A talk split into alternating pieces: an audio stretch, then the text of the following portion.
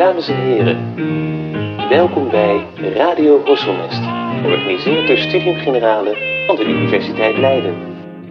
Beste luisteraars, welkom bij een nieuwe aflevering van Radio Horselnest. Ik ben Norbert Peters van Studium Generale en vandaag hebben wij te gast Jelle Reumer om te praten over zijn boek Natura Morte. Een korte reis langs paleontologische topstukken dat in 2018 verscheen bij de historische uitgeverij. Jelle Reumer is bioloog en paleontoloog. Ook is hij emeritus hoogleraar vertebratenpaleontologie aan de Universiteit Utrecht, oud-directeur van het Natuurhistorisch Museum in Rotterdam en gastmedewerker bij Naturalis Biodiversity Center. En als columnist schrijft hij een wekelijkse dierenrubriek voor de krant Trouw, getiteld Jelles Weekdier. Naast een indrukwekkende lijst van wetenschappelijke publicaties schrijft hij ook publieksboeken op het gebied van evolutiebiologie, paleontologie en ecologie.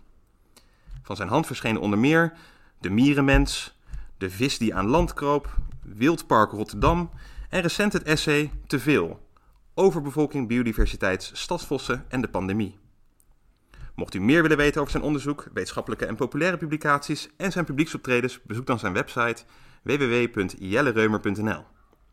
Wij zijn erg blij dat hij vandaag bij ons wil aanschrijven om te praten over zijn boek Natura Morte. De titel betekent stil leven, maar het woord morte slaat natuurlijk ook op de dood. Deze dubbelheid is zeer geschikt om het onderwerp van het boek te belichten: fossielen. Reumer trok voor Natura Morte door het land en ging op bezoek bij verschillende musea om telkens één paleontologisch topstuk uit de collectie te bespreken. Van het oudste museum, Tijdersmuseum in Haarlem, tot nieuwe natuurhistorische musea zoals het Oertijdmuseum in Bokstel. Vandaag ga ik met Jelle in gesprek over enkele van die topstukken. Jelle, welkom. Ja, hallo. Nou, fijn dat je bij ons aanschuift. En ik wilde eigenlijk gewoon beginnen, persoonlijk beginnen, ehm, met de vraag: ja, wanneer is jouw liefde voor uh, fossielen, voor paleontologie uh, begonnen? Die, uh, die is begonnen toen ik, toen ik studeerde, toen ik biologie studeerde. Ik ben, nu moet ik even denken, wanneer ben ik aangekomen? Dat was ergens in het late Pleistoceen, voor mijn gevoel. ja, ja, ja. ja. het begin van het ja, Holoceen? Nee, ja, zoiets, ja. In 1971 ben ik aangekomen en dus dan ga je gewoon... Ik, ik, heb in Utrecht gestudeerd overigens, dat geheel Ja. terzijde. Uh, dus dan kom je aan, dan doe je je eerste jaar propenduizen met allemaal van die vakken waarvan je denkt van, nou ja, oké, okay, uh, studeer ik hier voor uh, biologie, want dan moet je verplicht wiskunde, natuurkunde, scheikunde, al dat soort dingen, dan moet je dan wel eventjes halen natuurlijk, je propenduizen, voordat je door kunt naar je tweede jaar. Um, en toen was het zo dat je kon binnen de biologiestudie kon je kiezen uit een aantal richtingen. Uh, die werden met nummertjes aangeduid, B1 tot en met uh, 5 of geloof ik. Dus biologie met als tweede hoofdvak wiskunde of natuurkunde of scheikunde of uh, geneeskunde of geologie. En daar heb ik voor gekozen. Dus ik heb de zogenaamde B5-richting gedaan, zoals Ja. dat toen heette. Biologie als hoofdvak met als tweede hoofdvak geologie of aardwetenschappen. Ja. En dan kom je dus terecht op het, uh, op het Geologisch Instituut, waar inderdaad al die mineralogen en, en, en maar ook paleontologen uh, rondlopen. En dat, dat, dat greep me toen onmiddellijk. Uh, ik had ook een hele gedreven docent, Paul Sondaar. Hij is inmiddels al heel lang overleden. Ja. Ik zei al gedreven, maar dat was die echt. Die, die, was helemaal in de fossielen en heel enthousiast. En die kon je ook echt meenemen in die verhalen over fossielen. En, en, en die bracht ze dus, nou ja, niet letterlijk, maar wel bijna letterlijk, bracht hij die fossielen weer tot leven. Had hij, had hij een speciale specialisatie of een, een bepaalde... Ja, hij was uh, vertebratenpaleontoloog hè, Ja. uh, met, met specialisatie grote zoogdieren. en daarbinnen ook weer uh, deed hij heel veel aan eilandevolutie. Oh, ja, de, ja, de, ja. de bekende Leidse conservator John de Vos is ook een leerling van hem, hè, die dus heel lang hier in, bij Naturalis de, de Dubois-collectie heeft beheerd. Is ook een, een leerling van Paul Sondaar.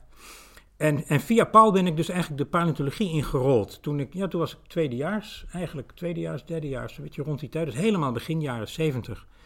Uh, en hij was echt van de oude stempel. Van, je, je, moet een fossiel ook, zei hij, je moet het kunnen vastpakken.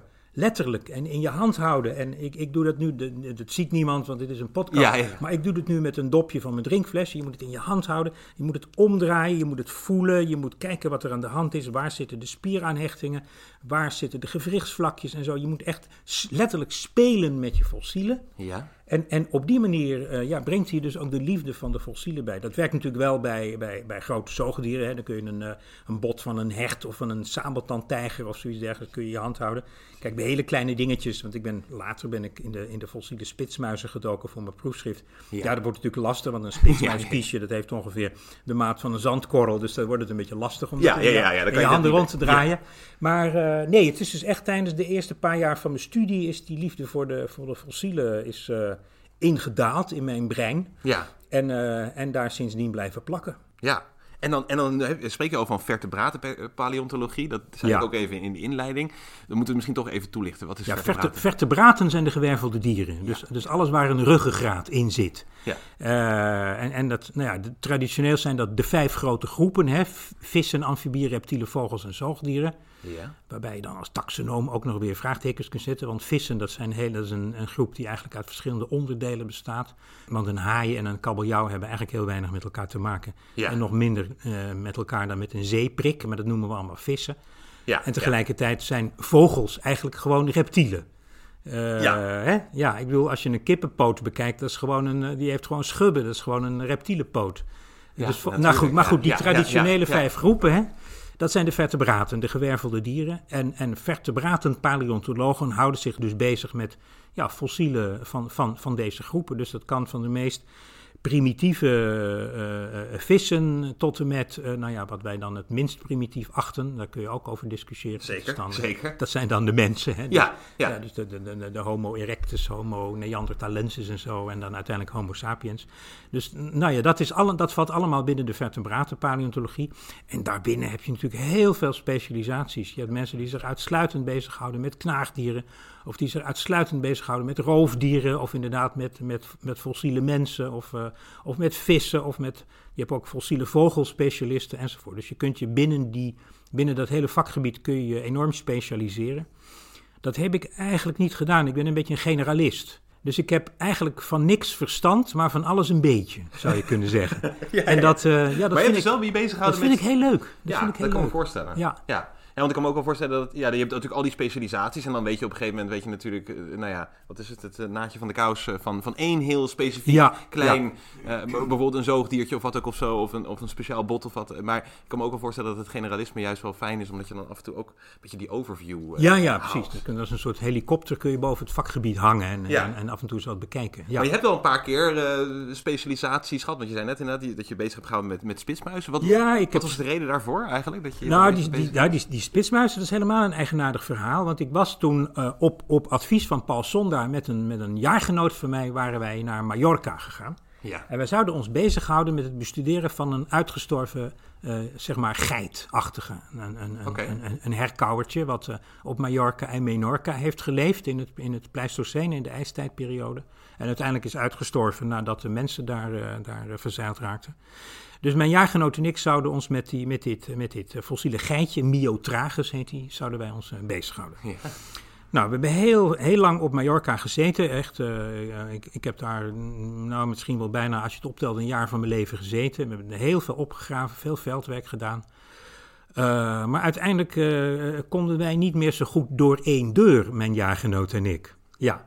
Ja. maar tijdens, die, uh, tijdens dat veldwerk en die opgraving kwamen we ook andere fossielen tegen. Want behalve die fossiele geit leefde daar op Mallorca ook een fossiele slaapmuis.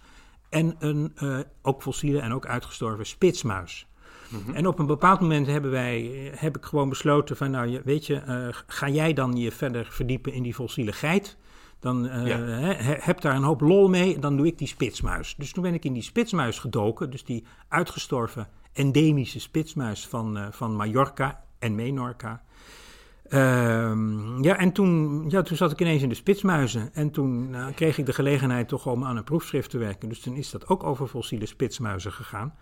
Maar daarna heb ik ook allerlei andere dingen gedaan. Ik heb me met mammoeten bezig gehouden. Ik heb me met sabeltandtijgers bezig gehouden. Ik heb me met walvissen ook toch? Uh, walvissen. Ik ben een paar keer in Peru geweest, ook om me daar met fossiele walvissen bezig te houden.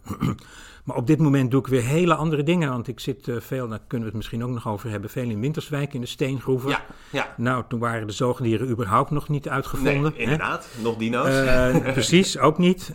dus er zijn weer hele andere groepen gewervelden, vertebraten die je daar aantreft. En uh, dus daar ben ik nu vooral mee bezig. Uh, en, en, tegelijkertijd maak ik ook nog wel eens een zijstap naar de ongewervelden. dus ik, in, niet in mijn eentje hoor, maar je werkt tegenwoordig ja, toch Je doet het weekdier. In, dus groepen, ja, ja, ja, ja, Je werkt altijd in groepen hè, met allemaal collega's uit binnen- en buitenland samen. Dus ik heb me ook inmiddels wel bemoeid met, uh, met ja, fossiele insecten en... Uh, ja, dat was een keer iets over kikkers. Uh, dat, dat, soort Afrika, dat je nog in Afrika een keer met kikkers bezig ja, dat was, ja, dat was een, ja, dat is een tussenperiode. Ik heb, een ik heb twee jaar in Genève gezeten voor een, uh, wat, wat tegenwoordig dan heel chic een postdoc heet. Ja. En toen hield ik me bezig met de taxonomie van Afrikaanse klauwkikkers. Dus dat, was, dat zijn dan wel gewervelde, dat zijn wel maar die waren niet fossiel. Ja, ja. Maar goed, ja. Ja, en waren die, waren die spitsmuizen, want je zei dat inderdaad endeem, um, endemische soort, dus alleen voorkomend op die, op die twee eilanden. Zie je dan ook uh, ten aanzien van eilandevolutie, dan zie je toch wel eens dat de knaagdieren een maatje groter gaan uitvallen? Ja, ja nee, dat, dat zie je overal. En, en, en de grote zoogdieren ja, ja, een maatje klopt. kleiner worden. Ja, dat klopt. Dat is het, het, het eilandeffect, hè? Uh, the island rule. Uh, dat is heel interessant. het lijkt wel alsof er een soort van grootste gemene deler is op het gebied van, van ideale zoogdiermaat. Uh, en, en, en op eilanden, daar, dat is een hele beperkte uh, biodiversiteit. Over het algemeen zitten daar geen roofdieren, althans geen, geen landroofdieren, dus geen honden, katten, beren enzovoort. Ja. Uh, wel roofvogels. En voor grote zoogdieren is het vaak nuttig om groot te zijn, om geen last te hebben van, van, van, van roofdieren. Hè. Waarom zijn olifanten zo alle jemen groot? Dat is omdat ze dus geen last hebben van predatie door, uh, door leeuwen en hyena's en dat soort griezels. Ja, ja, ja. Uh, waarom zijn heel veel uh, kleine beestjes, klein dus muisjes en spitsmuisjes en zo, die kunnen dan heel makkelijk wegkruipen op het moment dat er een buizerd of een valk of zoiets dergelijks in de lucht verschijnt. Tuurlijk, ja. Um, nou ja, waarschijnlijk speelt dus bij die grote zoogdieren een rol dat die predatiedruk wegvalt. Dus dan hoef je niet meer zo idioot groot te zijn. Om idioot groot te zijn moet je heel veel eten. Dat vergt enorm veel resources, op, hè, vooral eiwitten en dergelijke. Dat hoeft dan niet, dus je kunt met minder voedsel toe. Wat op eilanden toch vaak al beperkt is, hè, want het areaal is beperkt. Ja, tuurlijk. Ja, ja. En bij, uh, bij uh, kleine zoogdieren zie je vaak dat ze groter worden, omdat dus ze dan minder last hebben van predatie door roofvogels. Dat, dat klinkt gek. Ja. Maar uilen bijvoorbeeld hebben een hele beperkte range aan zoogdieren die ze kunnen opeten. Als je, qua maat uh, bedoel je dan? Qua maat, ja, qua ja. maat. Dus als je bijvoorbeeld uh, braakballen uitpulkt, hè, dat, dat is een, een leuke vakantiehobby om braakballen uit te pulken. Als je ze vindt van, van kerkuilen bijvoorbeeld. Uh, dat, die eten huismuizen, die eten woelmuizen, dus aardmuizen en, en, en veldmuizen. Die eten pasgeboren konijntjes, maar dan ook echt de, de, meest pasgeboren konijntjes die je maar kunt vinden. Die hebben ook de maat van een muis. Ja. En verder eigenlijk niks. Dus op het moment dat een knaagdier de maat krijgt van een rat of een konijn, dan, zijn ze, dan worden ze niet meer gepakt door die roofvogels. Ja. Dus voor kleine zoogdieren is het heel aantrekkelijk om groter te worden. Ja. En voor grote zoogdieren is het aantrekkelijk om kleiner te worden. In beide gevallen om aan predatiedruk te ontsnappen. En dat is waarschijnlijk wat eh, een, van de, een van de belangrijke oorzaken is van het effect dat op eilanden kleine zoogdieren groot worden. krijg je reuze ratten en reuze egels en dat soort ja, dingen ja, allemaal. Ja, ja, heel bizar. En, uh, en, en, en grote, dus dan krijg je de dwergolifantjes, hè, die je op, op, op, uh, op Sicilië bijvoorbeeld hebt gehad. Dwergnijlpaardjes, die hebben, kennen we bijvoorbeeld van Kreta en Cyprus. Uh, maar dwergstegodontjes, dat zijn olifantjes ook van de Indonesische eilanden. Je hebt dwergmammoetjes op de eilanden van Californië. En je hebt dus ook dwergmensjes. Want vergeet niet, mensen zijn ook zoogdieren. Ja, ja, ja, En die worden tuurlijk, dus, tuurlijk. eh, als het even kan, ook gepakt door een, eh, nou ja, door een tijger of een wat. En dus, Natuurlijk de maar- bekende, maar die heb je dus de niet op die- bekende Flores-mens bedoel je? ja, dan, ja, de eh, Floresmens en, ja. de, en, de, en, de, en de, de Luzonmens van, van de Filipijnen. Je hebt dus twee dwergmensjes Oh ja, die beschreven zijn.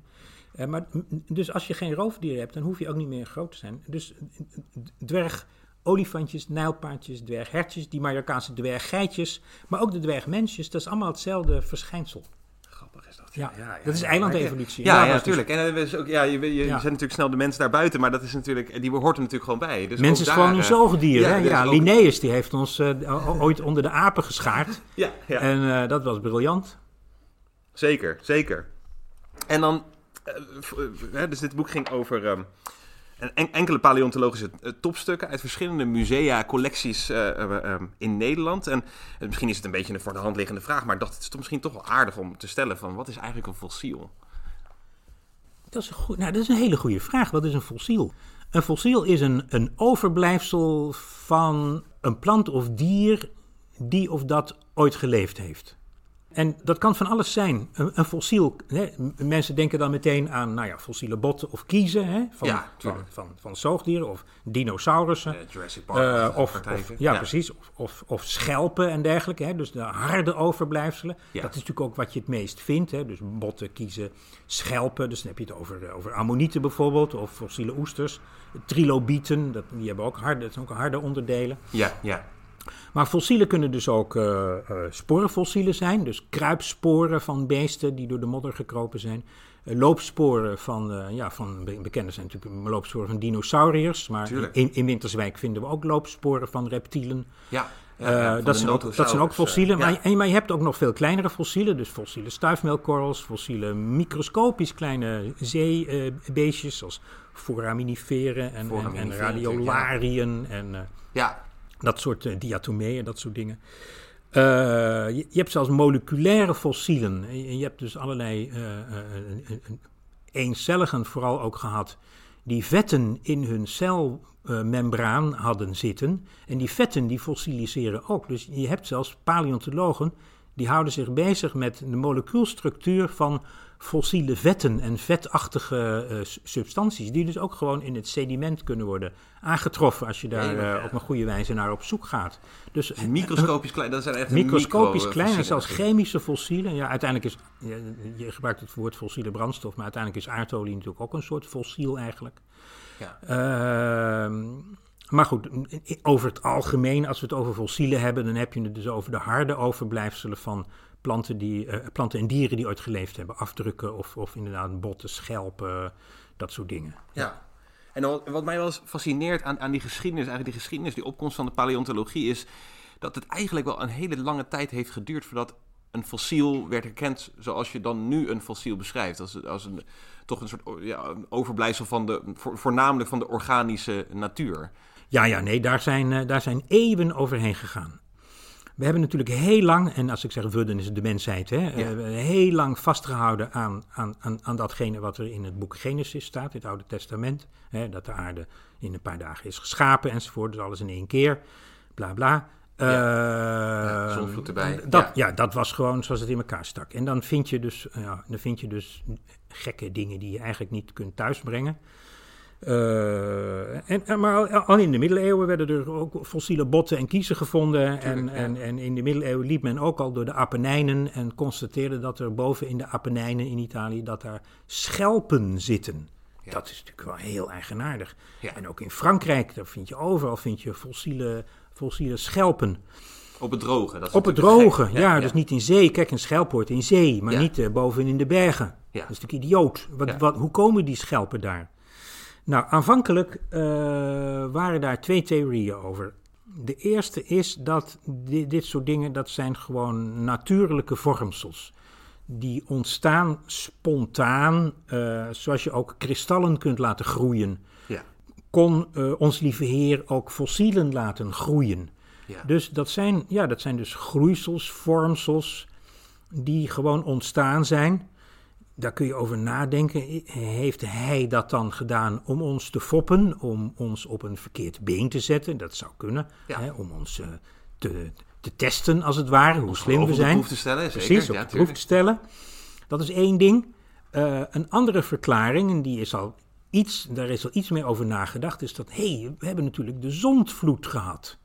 Zeker, op een bepaald ja. moment, hè, een paar duizend jaar voor Christus, was die zondvloed, waardoor dus de hele aarde onder water kwam te staan. Een enorme toestand, dat waren natuurlijk tsunamis en, en stromingen en golven en uh, kun je je geen voorstelling meer van maken. En toen zijn, toen is de, nou ja, dus toen zijn die schelpen, die zijn daar verzeild geraakt.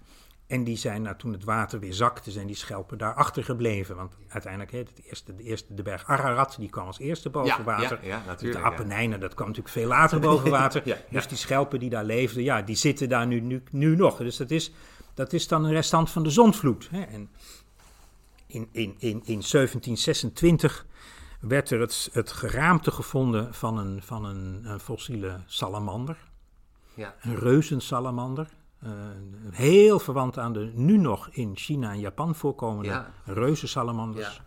Ja. Uh, maar die beesten hebben ook in, uh, in, in Europa geleefd. En er werd zo'n geraamte, zo'n skelet, een platgedrukt ding werd gevonden van zo'n salamander in een steengroeve vlak bij, de, bij, de, bij het Bodenmeer. op de grens van Duitsland en Zwitserland. Ja, ja. Dat ding werd gebracht naar een, een, een, toenmalig groot geleerde, dat was de stadsarts van Zurich, Johann Jacob Scheuchzer. En Scheuchzer die heeft dat ding beschreven in 1726 als het, het ja, ik vertaal het me even meteen in het Nederlands, het, het, het, het, het jammerlijke geraamte van een verdronken zondaar. Ja, ja, ja. ja, ja, ja. die was dus in de zondvloed uh, omgekomen. Hè? Natuurlijk, uh, de, de, de mensheid werd uh, uitgewist, hè, behalve ook, Noach en zijn paar zonen op de ark. Maar de rest van de mensheid is ten onder gegaan, zondig en wel. En uh, ja, er werden niet zoveel van die fossiele mensen gevonden. Ik heel veel schelpen en, en fossiele vissen, die had George er ook al uitgebreid beschreven. Ja, ja. Maar toen werd er eindelijk een mens gevonden, een, het geraamte van een mens. En inderdaad, als je dat ding ziet, hij ligt in het Tijlersmuseum. Ja, ja, klopt, ja, ja. Als je dat ding ziet en je kijkt heel erg door je oogharen, dan, ja, dan zou je er een beetje een mensenkop in kunnen vinden met een, met een ruggengraat die daar, daar zo uh, onder hangt. Nou, dat ding is later ontmaskerd door Cuvier en, en, en, en beschreven als een fossiele salamander. Maar die zondvloed, dat was dus ook een verklaring van, van fossielen. Ja, een, mogelijke een manier om eigenlijk dat in te passen, ja, ja. om die vondsten in te passen. Ja, ik zag, ik was van het weekend in Boerhaven, het Rijksmuseum Boerhaven, en daar hadden ze nog in de, in de kast hadden ze dan een, eh, een tand staan van een, uh, een megalodon. Uh, en die kwam uit een rariteitenkabinet, helemaal mooi versierd en zo. En dat werd als, in het rariteit, rariteitenkabinet werd dat gecategoriseerd als, als een drakentand. Ja. En ja. volgens mij is hetzelfde ook al af en toe gebeurd met uh, um, de schedels van, van olifantachtigen. Omdat die een gek gat hebben, toch? Voor in de schedel. Ja, dat is, een, dat, is een, dat is een grappig, dat is een heel ander verhaal. Dat is wel een grappig verhaal. Dat, dat zal, zal ik zo even uitleggen. Maar nog even over die, Ja, over ja. die, over die dingen. Uh, een, een heel bekend voorbeeld zijn ook een soort kromme, oesterachtige schelpen van het geslacht Gryphea. Ja. Die heel veel in de, in de periode van Jura met name kwamen die voor. Mhm. Die dingen zien er inderdaad uit als een soort van gigantische kromme kalknagel.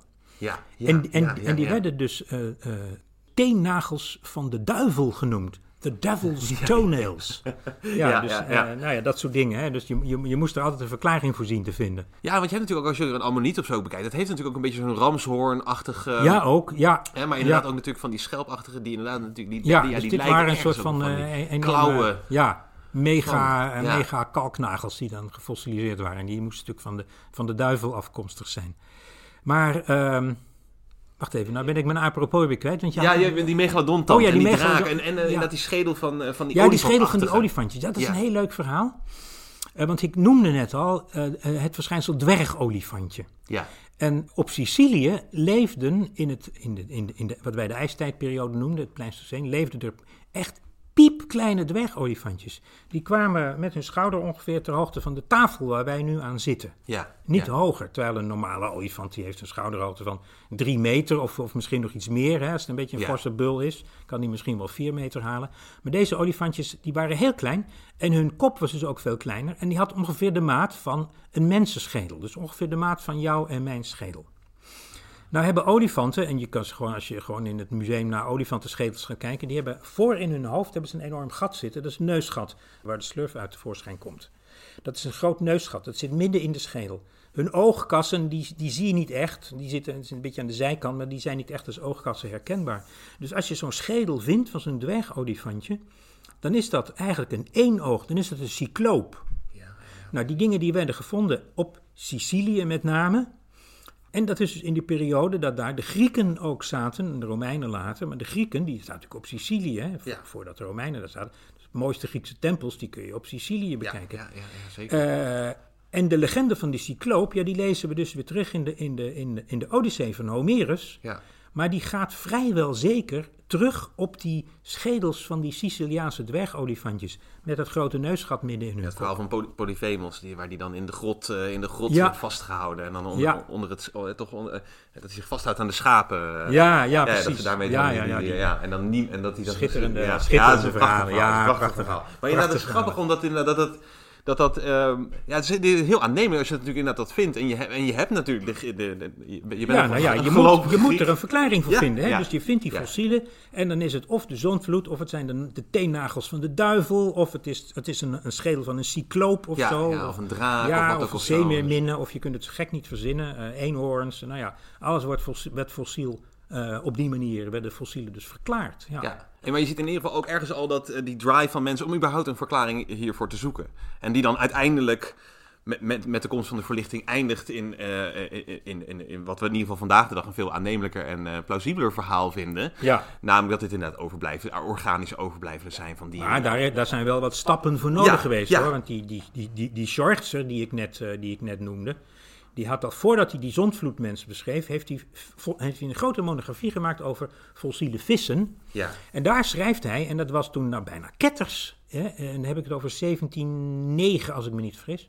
Daar beschrijft hij die fossiele vissen echt in als overblijfselen van dieren die ooit geleefd hebben. Hij, hij schrijft ook letterlijk in, in mooi oud Duits dat hem, toen hij die fossiele vissen bestudeerde, de schellen van de ogen vielen. En dat hij zich ineens realiseerde dat het helemaal geen spontane vormsels zoals kristallen zijn, maar dat er dus echt resten zijn van dieren die ooit geleefd hadden. Nou, op dat moment is de zonvloed nog eh, aan de orde, dus die moesten doen in de zonvloed omgekomen zijn en ja, in de modderstromen zijn begraven en daar vind je dus nu de overblijfselen van. Maar dat was, al, dat was al revolutionair dat hij fossielen herkende als overblijfselen van dingen die ooit geleefd hadden. ja, ja. De zonvloed is er nog. De zonvloed moet natuurlijk ook nog terzijde worden geschoven. Dan krijg je pas veel later, dan zitten we een eeuw verder bijna, dan krijg je Cuvier, die ineens in de gaten krijgt dat dieren kunnen uitsterven. Want uitsterven was onmogelijk. Als je zegt ja. dat iets uitsterft, ja, dan, dan twijfel je eigenlijk aan de volmaaktheid van de schepping. Precies. Ja. Dus dat, kon je niet zeggen. En Cuvier, die kreeg ineens in de gaten, overigens dankzij, de, door, dankzij oorlogsbuit, eh, dat is tegenwoordig natuurlijk ook een, eh, een dingetje waar veel over gesproken wordt. Hè? Zeker, Maar eh, zeker. de Franse leger heeft niet alleen de Mosasaurus uit Maastricht naar, eh, naar Parijs gehaald. Eh, daar kun je over discussiëren of die terug moet of niet. Dat Ja, mij- natuurlijk, ja. hè, moet- nou goed, daar moeten politici zich, zich maar over buigen. Eh, maar die hebben ook het, eh, het, het van stadhouder Willem V, was het meen ik, ja, hebben ze mee naar eh, Parijs genomen. En daar hoorde ook een olifant, een olifantengeraamte.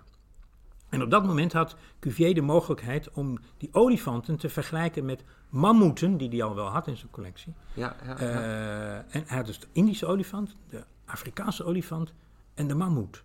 Ja. En de mammoet was in 1799 beschreven als een, als een aparte soort. Maar Cuvier heeft kort daarvoor echt gezegd van ja, maar dat is een uitgestorven soort olifant. Toen kon daarna Bloemenbach er een, eh, een, een, een, een naam aan geven. Dus hij heeft hem Elephas eh, primigenius, dus de, de, de oerolifant genoemd. Ja, oh ja, dat is nu ja. Mammutus primigenius. ja. Hè, dus je krijgt eerst, eh, is allemaal, alles is zondvloed. eh, in de eerste is allemaal alles spontaan gevormd. Allemaal door onze lieve Heer geschapen en, en zo is het gewoon, punt. Dan krijg je Schortzer die zegt van ja, maar het zijn overblijfselen van dieren die ooit geleefd hebben. Ja, ja. Dan krijg je daarna Cuvier die zegt van ja, maar ze zijn ook uitgestorven. Ja, en daarna begint de 19e eeuw en dan krijgen we natuurlijk Lyell en dan krijgen we Darwin en dan krijgen we de hele ontwikkeling verder eh, tot waar we inmiddels eh, zijn aangeland. Ja, en jij noemde nog eh, even voor het gesprek nog even kort Da Vinci als een, als een gekke... Ja, Da Vinci, tussenpersoon ja, Da- daarin, Da, in Da dat Vinci was, was echt een genie. Da Vinci. Dat is ongelooflijk. Alleen hij publiceerde niet. Hij schreef alles op in die, in die aantekeningenboeken van hem, die- waar we allemaal wel eens een beeld van hebben gezien. Hij schreef ook eh, eh, Spiegelschrift, spiegelschrift. Ja, ja, ja, en hij maakte daar die prachtige plaatjes bij. Maar hij publiceerde niks, want hij was als de dood voor de katholieke kerk, voor de, voor de inquisitie en de paus. En terecht in die tijd. Terecht in die tijd, ja, zeker, ja, zeker. Maar Da Vinci die had al opgeschreven dat die hele zondvloed flauwekul is. Dat kan helemaal niet. Dat had hij in de gaten. Ja, ja. Nou ja, stel je voor. En dan hebben we het dus over begin 16e eeuw, hè? want wanneer leefde die? Eh, begin 16e Ja, ja, eeuw. zoiets, ja, Ja, ja, dus, ja. En, en, en dan, dan heb je dus nog twee eeuwen nodig voordat Schortzer in de gaten krijgt dat het beesten waar die ooit geleefd hebben. Dan heb je nog drie eeuwen nodig voordat die zondvloed overboord gaat. Dus liep de troepen ver vooruit. ja. ja. Da Vinci was echt, ja, Die, was echt, die was even zijn tijd vooruit. En, en ja, maar dat waren het natuurlijk jammer. berichten. Ja, het, hij is eigenlijk de, de, de, de, grondvester van de paleontologie en van de stratigrafie. Da Vinci had dus ook al in de gaten dat als je in een dal in Italië liep en je ziet aan de ene kant van het dal zie je een aardlaag lopen, die zie je aan de andere kant van het dal ook. Dus dat moet heel oud zijn. Dat is, het dal is uitgeslepen en zo. Eh, dus hij was eigenlijk de grondlegger van de paleontologie, van de stratigrafie. Even afgezien van dat hij ook allerlei gekke uitvindingen deed. Wat was het gewoon? Helikopters en zo. En al, al, ja, ja, ja, ja, ja, ja, ja, die Maar uh, nee, die, die, was echt zijn tijd ver vooruit. En ik denk dat hij, dat hij uh, verstandig eraan deed om dat nu te publiceren. Want we weten allemaal natuurlijk wat er met Galilei gebeurde en met Giordano Bruno en zo. Ja, Galilei is dan niet ter dood gebracht, maar Bruno wel. Ja. Uh, en een heleboel. Ja, je, en Galilei moest natuurlijk afstand doen van... van, van, van op de brandstapel gezet. Ja, ja, dat als, als het de paus of de inquisitie niet zinde. Ja, en over berichten waar, waar we van nu dan onze schouders ophalen van wat is daar eigenlijk zo, uh, wat is daar eigenlijk zo erg aan. Maar als je al inderdaad twijfelde aan de zondvloed of twijfelde aan de, inderdaad wat jij zei, de vermaaktheid van de schepping. Ja, of dat de aarde centraal in het hele staat en zo. Ja. Uitsterven gewoon niet. Als je dat ook bij Linnaeus leest, die zegt ook echt van nee, de, God heeft precies zoveel soorten uh, geschapen als dat er nu nog steeds zijn. Linnaeus was de boekhouder van de schepping. Ja, ja, ja. ja echt als de tweede Adam alles een naam geven en alles. ja, ehm, die wilde overal een naam. Die wilde, dus, nee, die wilde dus alles beschrijven, want die wilde gewoon helemaal weten wat ons lieve Heer in die zes dagen had geschapen. En daar wilde hij allemaal naampjes aan geven. dat was echt letterlijk de boekhouder van de schepping. Ja, dat is altijd een vreemde notie. Ook als je dat leest, ook bijvoorbeeld bij Voltaire in Candide, van uh, we leven in de, in de, best mogelijke wereld. Dat, dat, dat, dat moest men inderdaad aannemen. Want je kon toch niet inderdaad aan de perfectie van Gods schepping.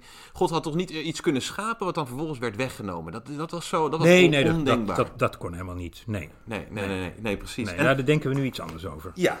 Ja. En maar het verhaal wat jij vertelde inderdaad over, uh, over de mammoet, dat sluit wel prachtig aan bij, eigenlijk bij het eerste uh, fossiel wat, uh, wat wordt genoemd uh, en wat afkomstig is uit mijn eigen favoriete museum, museum tijdens museum. De schedel van Heukelum. Oh ja. Wat is daar zo bijzonder aan? Want als je, als je hem ziet in de vitrine, denk je niet van, nou, we hebben eigenlijk wel veel puntgavere ja, dat klopt. van, van Dat klopt. Nou ja, dit, dit, is, op, dit, is, op, dit is wel een, een, een heel, heel mooi ding. Hij werd gevonden tijdens een dijkdoorbraak van de Lingen bij, bij Heukelum. Dat is een klein stadje aan, aan, aan de Lingen, ergens tussen Leerdam en Gorkum. Uh, bij een dijkdoorbraak is dat ding gevonden. En dan hebben we het over het begin 19e eeuw, jaren, 18, jaren 1820. 1820, ja. ja, uh, toen was er om de havenklap was er een dijkdoorbraak. En dan verzopen er weer honderden of duizenden mensen. Dat was in die tijd heel normaal. Maar die dijkdoorbraken, dan spoelden er ook heel veel grond weg. Dan krijg je van die, van die waaien of wielen achter de dijk. Hè. Die kun je vaak nog terugvinden. Tegenwoordig ook wel. Dat zijn, nu zijn dat visvijvers of zo. Maar goed, dat waren allemaal dijkdoorbraken. En er werd van alles losgewoeld. En dat gebeurde om de havenklap. Dus die mammoet van Heukelum, we hebben natuurlijk ook de oeros van de Fremerie, daar kunt het misschien ook nog even hebben, want daar was heel veel discussie over. En, maar die, die, dat was een enorme, enorme kop van een mammoet, echt een heel groot ding. Hij was gevonden door een uh, meneer Van Wil geheten, die uit Heukelum. En die, uh, nou ja, die wilden hem eigenlijk wel kwijt. Althans, Tijlers Museum wilde hem kopen. Martinus van Marem, de toenmalige conservator slash directeur van Tijlers Museum, wilde dat ding kopen voor de collectie. Ja. Maar dat was interessant. Hè? Er was al, uh, was al wel, hij was beschreven natuurlijk al, hè? de mm mammoet. Uh, maar ze hadden er nog geen één in de collectie. Dus ja, door die. Maar die, die meneer Van Wilgen die wilde hem niet verkopen, want die wilde eerst op de kermis dat ding te gelden brengen. Dus gewoon tentoonstellen en, en, en geld vragen dat de mensen die rare kop konden zien op de kermis. Nou, na een paar jaar uh, bleek dat niet meer lucratief, dus toen bood hij hem te koop aan. Uh, dus Martinus van Marem stelde dat voor aan de, de directeuren van tijdens het museum, dus het bestuur, of uh, tegenwoordig zijn aan de raad van, raad van bestuur zeggen. maar die vonden dat te duur, die hadden er geen geld voor over. Maar Van Maren was niet, die, was niet voor één gat te vangen. Want die was ook nog conservator van het, het Naturalienkabinet van de Hollandse Maatschappij van Wetenschappen, ook in Haarlem. En die hebben hem wel gekocht. En uiteindelijk is later in de 19e eeuw is dat, uh, het kabinet van, uh, van de Hollandse Maatschappij is opgegeven en samengevoegd met, met de collectie van Tijler. Dus hij staat nu in Tijlers Museum, waar ze hem eerst niet wilden hebben. het, is een prachtige, het is een prachtige mammoetkop, inderdaad. En dan kun je dus ook wel dat wat die olifanten hebben. Hè? Dus dat, dat grote neusgat voorin kun je ook heel goed zien zitten. Ja. Maar in, in, die, in die 19e eeuw spoelden er dus om de havenklap spoelden er uh, stukken dijk weg en zo. En, en, en, en verdronken er mensen en uh, kwamen er fossielen boven. En een heel interessant ding werd gevonden uh, bij een dijkdroebak van de Eem. Dus boven Amersfoort, hè, Ja. vlak, boven, vlak boven Baren. En dat was een stuk schedel, of een bekkeneel heette dat in die tijd. Ja, ja. Een raar woord, bekkeneel, maar Ja, dat is ja, gewoon ja, ik schedel. kom je nog wel eens tegen. En Met een, eh, eh, met, een, met een hoornpit eraan, dat is een groot ding, van een, eh, van een oeros. Nou, tegenwoordig hebben we in musea, ik bedoel, ga hier in Naturalis kijken, of in Annie Natuurhistorisch Museum, er zijn tientallen schedels van oerossen zijn er gevonden, veel mooier dan deze. Maar dit ding, dat bracht een hoop discussie teweeg. Hij werd verworven door eh, mijn voor-voor-voorganger in Utrecht als hoogleraar paleontologie, Nicolaas de Vremerie. En die brak daar zijn, eh, die brak daar zijn brein over. Want in die tijd ging men nog uit, 1820 voor een deel, ging men nog uit Ja. van het bestaan van de zondvloed. ja. Dieren van voor de zondvloed, die konden uitgestorven zijn. Dat had Cuvier inmiddels al wel bedacht dat dat kon. Dieren van na de zondvloed, dat zijn de beesten die nu leven. Dit ding was losgespoeld uit het sediment, daar bij, eh, bij, eh, bij Eendijk. En, ehm, en was dus ex situ gevonden. Dat zeg je nu dus niet in het, in het stratigrafische geologische verband, maar ex situ gevonden.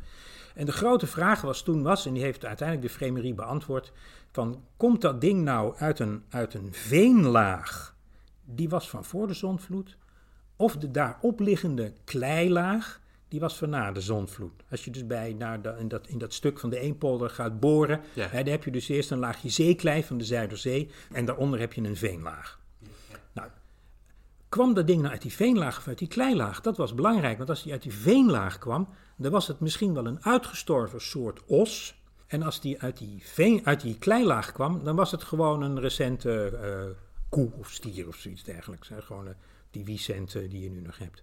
Zoiets. Ja, ja, Uiteindelijk is besloten dat dat beest afkomstig was uit die veenlaag. En dat het dus een uitgestorven soort eh, rund was. En die is toen door een, een, een Duitse paleontoloog, Bojanus, is die bos Primigenius genoemd. Heb je weer dat Weer dat Primigenius. Primigenius, ja. Dus de, ja. Nou ja, de oeros, De oeros. letterlijk. Ja, Ja, de oeros. Zoals we die in Europa, Ja, Europa maar er was een hoop discussie over dat ding. Terwijl het helemaal niet zo spannend fossiel is als je hem ziet. Nee, nee, nee, Nee. want je beeldt hem natuurlijk af en hij ligt in het Universiteitsmuseum Ja, in, ja. in Utrecht. Ja, en je krijgt inderdaad het dilu- diluviaal en eh, alluviaal. Krijg je dat. Ja, dat, ja. dat is dan dat is, onder, dat is wat onderscheid tussen, Ja, eh, tussen voor, voor. Diluviale sedimenten zijn van voor de zondvloed. Ja. Daar zit het Franse woord deluge ook in. Hè? Ja, ja, Après nous tuurlijk. le deluge. Ja, ja, ja. Eh, en, en wat na de zondvloed, dat is dan alluviaal of het alluvium. Ja. Ja. Ja, en je ziet dus echt inderdaad dat het in die 19e eeuw begint dus inderdaad echt die discussie op te komen over, ehm, ja, eigenlijk over, over het uitsterven via die Cuvier. Ja. En je krijgt een, een naam die we ook al even hebben, hebben genoemd. Dat is misschien ook wel aardig om daar eh, bij, kort bij stil te staan. En namelijk meneer Charles Lyell en zijn, en zijn befaamde werk, volgens mij meerdere volumes, eh, van Principles of Geology. Waar Ja. ook een talloze nadrukken weer van zijn en, en, en weer geredigeerde versies en zo. Want aan het begin is de evolutieleer nog niet... eh, nou ja, daar gelooft hij nog niet in. Nee, nee, nee. Nee, nee Lyell is inderdaad een beetje de grondlegger van de, van de, van de moderne geologische gedachte. Ja, eh, er waren al wel li- lieden voor hem ook hoor. We hebben natuurlijk eh, Steno of, of, of Stenius, die, die, Ja, die, zeker. die, die Deense geleerde, die ook al allerlei stratigrafische gedachten had en, en, en, en, en principes heeft geformuleerd. Bijvoorbeeld heel simpel dat een oudere gesteentelaag onder een jongere gesteentelaag Ja, ja. ligt. waarheid als een koe, maar... Ja, overigens ook weer niet altijd, want ze kunnen soms ook omkiepen, maar dat is dan zeker. weer, dat is weer een ander verhaal. En ook dat de gesteentelagen zich dus eh, voortzetten horizontaal. Hè? Dus wat Da Vinci ook al in de gaten had van de ene wand van het dal, daar zie je een laag zitten. En in de andere wand van het dal zie je die laag zitten. dat is dan dezelfde laag, dus de horizontale voortzetting. En dan de, inderdaad verticaal, dus oud beneden en jong boven. Dat was al in de 17e eeuw geformuleerd. Ja. Maar Lyell die heeft dus echt... eh, nagedacht over, ja, over sedimentatie, hoe komt dat tot stand, maar ook met name hoeveel tijd gaat daarin zitten. Want dat de aarde geen 6000 jaar oud was, dat begon toch steeds meer door te dringen. Hè, men ging dan ook allerlei berekeningen doen hoe oud de aarde kon zijn. Er was in de 18e eeuw, heeft Buffon zich daar bijvoorbeeld ook mee ja, bezig gehouden. Dat is ook heel Ja, interessant. De aarde is, ja, die is heet van binnen, aan de buitenkant is die koud. Dus dat is, die is ooit afgekoeld. Ja, ja, Nou. Als je een bal hebt ter, ter grootte van de aarde en die is heel rood gloeiend, hoe lang duurt dat dan zodanig dat die dus afgekoeld is tot wat hij nu is? Ja, ja, Hij ja, is Buffon op een, ook op een ontzettend ja, t- ja, zowel geniale als amateuristische wijze mee bezig geweest. Ja, hij had een, eh, dit is een zijstap natuurlijk, maar Buffon had een smederij Ah, in, eh, in, in Frankrijk. Hè? Behalve dat hij dus eh, intendant was of directeur van het, dan het, het Naturalië-kabinet, wat nu het Natuurhistorisch Museum bij Parijs is, was hij ook ondernemer. En hij had een hele grote ja, hoogoven eigenlijk, hoogoven slash smederij Ja. had hij in Frankrijk, in, in het noorden van de Bourgogne.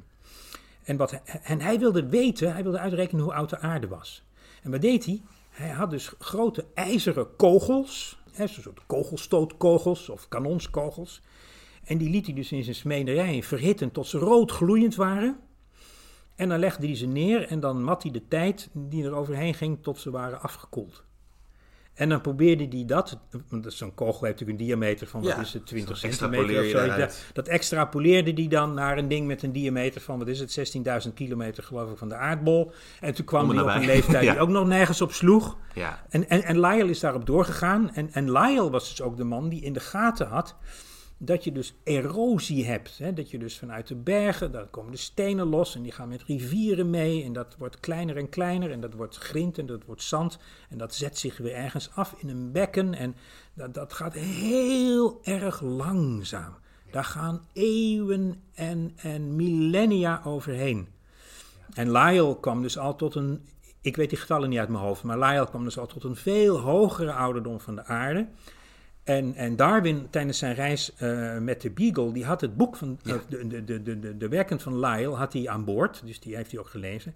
Ja. En Darwin realiseerde zich dus aan de hand van het werk van Lyell dat er dus heel veel tijd eh, mogelijk is om evolutie te laten plaatsvinden, om soortvorming te laten plaatsvinden. Dat hoeft niet razendsnel. En een grote voorwaarde dus ook voor eigenlijk de, de, de tijd die hij überhaupt nodig had. Ja. Om al die verschillende vormen en soorten natuurlijk te, Ja, te, die, die natuurlijke selectie, dat is, ja, behalve bij, eh, bij virussen gaat dat natuurlijk heel snel. Maar voor zeg maar normale soorten, hè, planten, dieren enzovoort, die natuurlijke selectie, dat is een proces van heel lange, lange adem. En ik, ja, dat merk ik ook vaak in discussies met mensen over evolutie. Mensen hebben geen idee van hoeveel tijd er overheen gaat. Die deep time is natuurlijk... 100 jaar is Ja. niks. Duizend jaar is niks. Een miljoen jaar is niks. Als je dus teruggaat naar de tijd van de dinosaurussen, ja, heb je het over 66 miljoen jaar toen ze uitstierven. Daarna gaan de zoogdieren zich ontwikkelen. Dat is zo waanzinnig veel tijd. Als je bij de gemiddelde soort, niet alles, maar de gemiddelde soort heeft een generatielengte van een jaar. Dan heb je volgende generatie. Ja. Dus in een eeuw kun je 100 generaties hebben. In duizend jaar kun je duizend generaties hebben. In een miljoen jaar kun je een miljoen generaties hebben. Wat kun je in een miljoen generaties niet aan evolutionaire veranderingen laten optreden? Ja. Dat is ongekend. Ja. Dus de tijd die voor evolutie en voor soortvorming eh, nodig is, die is ongekend groot. En, en Darwin realiseerde zich dat dankzij het werk van Lyell. Ja. Maar Lyell stond natuurlijk ook weer op de schouders van anderen, waaronder dus ook Buffon en, en, en allerlei Ja, en andere... je hebt de eh, James Hutton, eh, is natuurlijk Ja, een bekende, ja, de bekende precies. schot. Ja. Die bij Sicker Point... Sicker Point, die, die, die beroemde dat, discordantie van Sicker Point. Ja, ja, ja, ja, ja, ja, ja, waarin ja, die zie je dan, dan zie je echt zo'n hele vouw in, in, die, in die aardlagen. Ja, toch? dat zie je. Ja. Dat, je hebt heel veel plekken. Hè. Dan zie je dus aardlagen die zijn dus sedimenten worden horizontaal. Dat was ook al van Steno. Hè. Aardlagen worden horizontaal afgezet. Hè. Dus als je, als je een, een, een modder in een vijver laat bezinken, dan wordt dat horizontaal. Dus die opbouw van aardlagen is horizontaal. Ja. Maar je ziet soms aardlagen die staan onder een hoek, die staan soms bijna rechtop. Hoe kan dat? Nou, dat weten wij nu. Dat heeft met aardbevingen en tektoniek en dat alles beweegt. En die, die, die, die aardlagen die worden op, omgekanteld zelfs soms. En daarna krijg je weer, dan ligt dat daar zo. En dan, dan steekt dat zo- zo bijna verticaal omhoog, die, die, die sedimenten. Ja. En dan krijg je erosie en dan uiteindelijk kan daar weer nieuwe sedimentatie bovenop plaatsvinden. Ja, ja, ja, dus wat je dan krijgt is aardlagen die verticaal rechtop staan. Die worden afgesneden en daarbovenop liggen dan weer lagen horizontaal. Ja, En dat noem je een discordantie. ja. En dat ontdekte Hutton, dat is dus een van de, een van de eh, grote helden van de, van de Schotse verlichting hè, uit de. Eh, Ja, ach- de 18e tijdgenoot van. David ja. Hume, onder, Ja, ja. volgens mij nog zelfs voor David Hume. Ja, ja, ja. ja, Ja, die, die tijd. Uit die school, ja. James Watts komt geloof ik ook uit die Mhm. tijd en, enzovoort.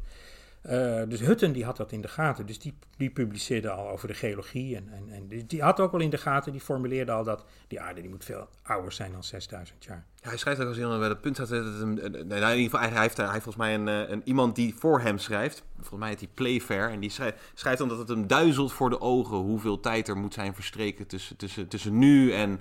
En dus dat inderdaad die, die, die verticale lagen zijn afgezet en zo. Dus ja, zie je ja, inderdaad ook dat. Ik heb het zelfs wel een keer gehad dat ze in uh, Limburg hadden ze van de zijkant van, van, van zo'n Mergelberg, hadden, dat hadden ze af, afgesneden. Dan zag je die vuursteenaders helemaal Oh ja.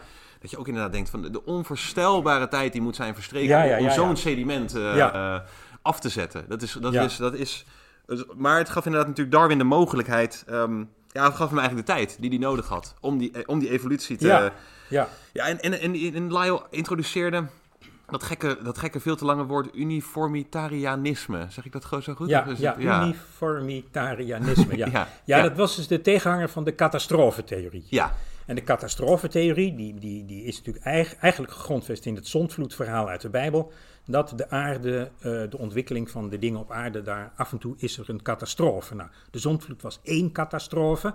Later komen er meer catastrofes. Hè? Dus alle verschillende aardlagen met verschillende fossielen. Hè? Dus hele oude aardlagen zitten trilobieten in. Ja, ja, ja, ja. En een jongere aardlaag zitten ammonieten in. En een nog jongere aardlaag zitten weer andere fossielen in. En daartussendoor zie je dan eens die fauna verandert. Dus daar moeten catastrofes hebben plaatsgevonden. En, en, en Cuvier, de Fransman Cuvier, dat was een, die, dat was een catastrofist. Die ging uit van een aantal catastrofes Waardoor dus dieren konden uitsterven. hè, dus voor het uitsterven heb je een catastrofe nodig. En daarna krijg je weer een nieuwe biodiversiteit. En dan krijg je weer een catastrofe en dan sterft er weer van alles uit en dan krijg je weer een biodiversiteit. Lyell die, die, die geloofde daar niks van. Die, die zei alles gaat heel geleidelijk en langzaam. Dus er is een soort uniforme ontwikkeling van het leven op aarde. En soms sterft er wat uit en soms komt er weer wat nieuws bij. En dat is het, het uniformitarianisme. Wat een vreselijk woord is. Ja, een verschrikkelijk woord. Maar wat, wat dan wel weer aardig is, is dat in, in, in, in, in een nieuwe verpakking dat catastrofisme weer terug is. Oh, ja, ja, Want nu hebben we natuurlijk, we praten over de, de, de, de massa-extincties, de mega-extincties.